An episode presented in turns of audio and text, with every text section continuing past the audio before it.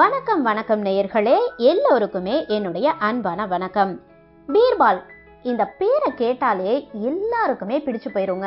அவர் எந்த மதம் எந்த இனம் எதையுமே யோசிக்க மாட்டாங்க. பீர்பால் அப்படின்னாலே மனசுக்கு ரொம்ப பிடிச்ச ஒரு கதாபாத்திரமா தான் ஆயிருக்கு. எதனால இந்த அளவுக்கு அவர் ரொம்ப ஃபேமஸா இருக்காரு அப்படின்னு பார்த்தீங்கன்னா, ஒரு நல்ல விஷயத்தை உணர்த்துவதற்காக பல அறிவார்ந்த யோசனைகளை கையாண்டு அதுல நகைச்சுவையை புகுத்தி சிரிக்க வைப்பதோடு சிந்திக்கவும் வச்சாரு நம்ம பீர்பால். அதனால தான் பீர்பாலை எல்லாத்துக்குமே பிடிச்சிருக்கு.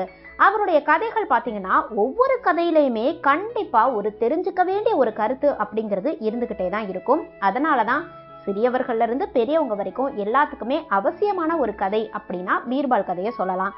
அதனால தான் நம்ம PK லோகன் சேனலில் பீர்பால் கதைகளையும் எடுத்து ஆடியோ புக்காக போடலாம் அப்படின்ற ஒரு ஐடியாவில் ஸ்டார்ட் பண்ணியிருக்கோம்.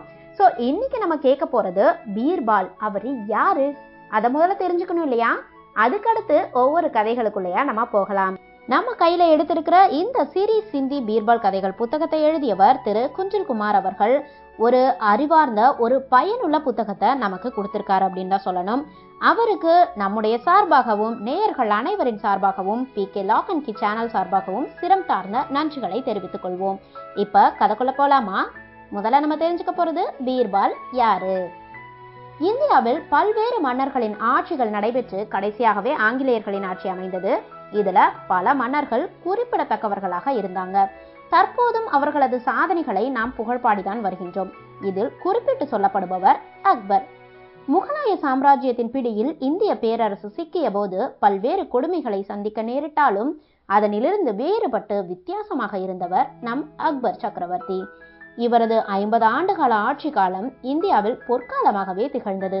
மத வேறுபாடுகளுக்கு இடம் கொடுக்காமல் மனித நேயத்திற்கு முக்கியத்துவம் கொடுத்தவர் நம் அக்பர்.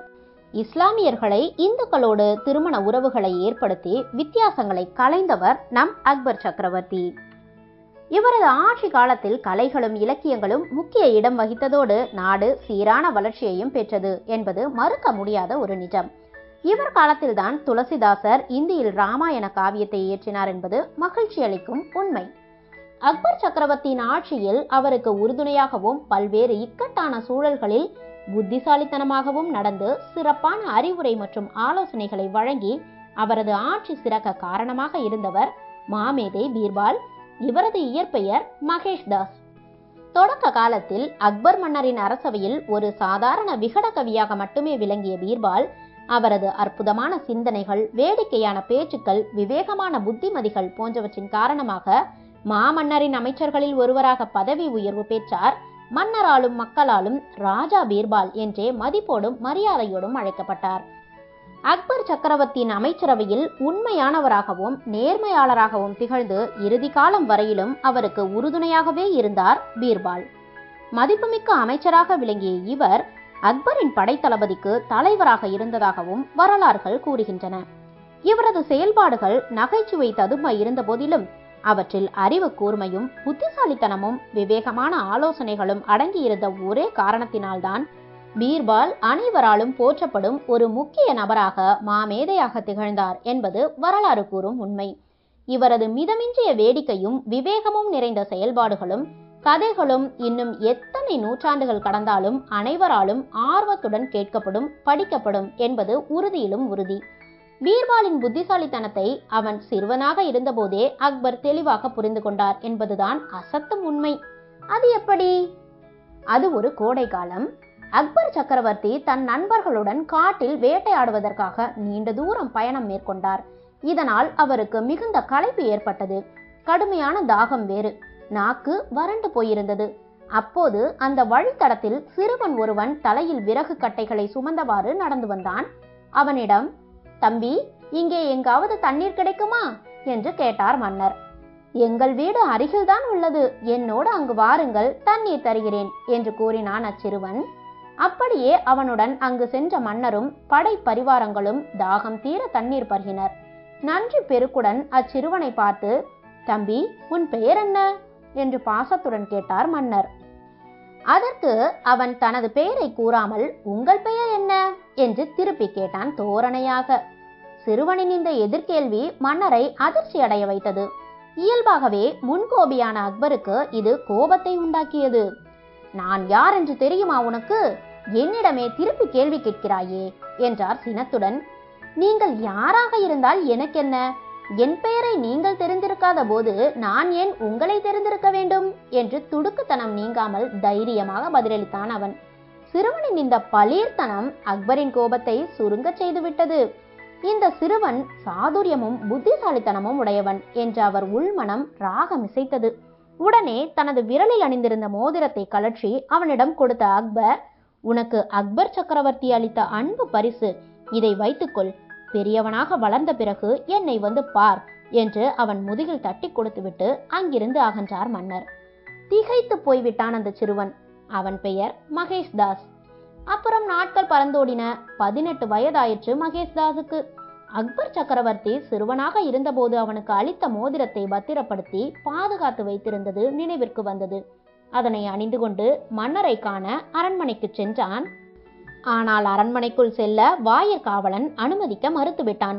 அவனிடம் மிகவும் நைஸாக, என்னை இப்போது உள்ளே செல்ல அனுமதித்தால் நான் இந்த அரண்மனைக்குள் சென்று விரைவில் மிக பெரிய ஆளாக உயர்வேன்.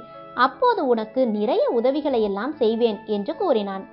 மகேஷ்தாஸின் பேச்சில் மதிமயங்கி அந்த வாயிற்காவலனும் அவனை உள்ளே செல்ல அனுமதித்தான். அப்போது மன்னரின் ஆலோசனை சபையில் விவாதம் ஒன்று சூடாக நடைபெற்று கொண்டிருந்தது.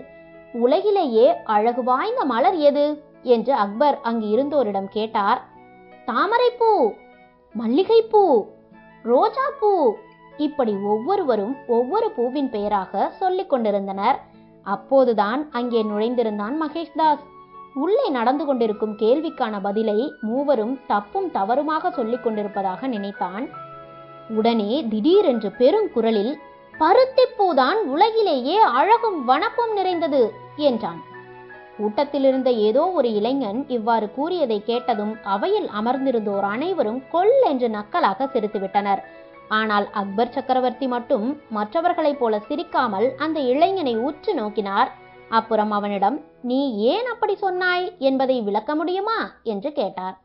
மன்னா, பருத்தியில் உள்ள பஞ்சை கொண்டு பலவிதமான ஆடைகளை தயாரிக்கலாம். திரைச்சீலைகள், மேஜை விரிப்புகள், படுக்கைகள் உள்ளிட்ட பல்வேறு வகையான துணிகளும் தயாரிக்கலாம். வானவில்லின் 7 வண்ணங்களையும் அந்த பஞ்சில் நெய்து அழகாக பயன்படுத்தலாம். எனவே பருத்திப்பூதான் உலகிலேயே சிறந்தது என்று படு உற்சாகமாக கூறினான் மகேஷ் தாஸ். அந்த இளைஞனின் விளக்கம் மன்னரின் மனதை வெகுவாகவே கவர்ந்தது. தனது மகிழ்ச்சியை தெரிவித்து அவனை மனமாற பாராட்டிய அக்பர், உன் பெயர் என்ன என்று ஆர்வத்துடன் கேட்டார்.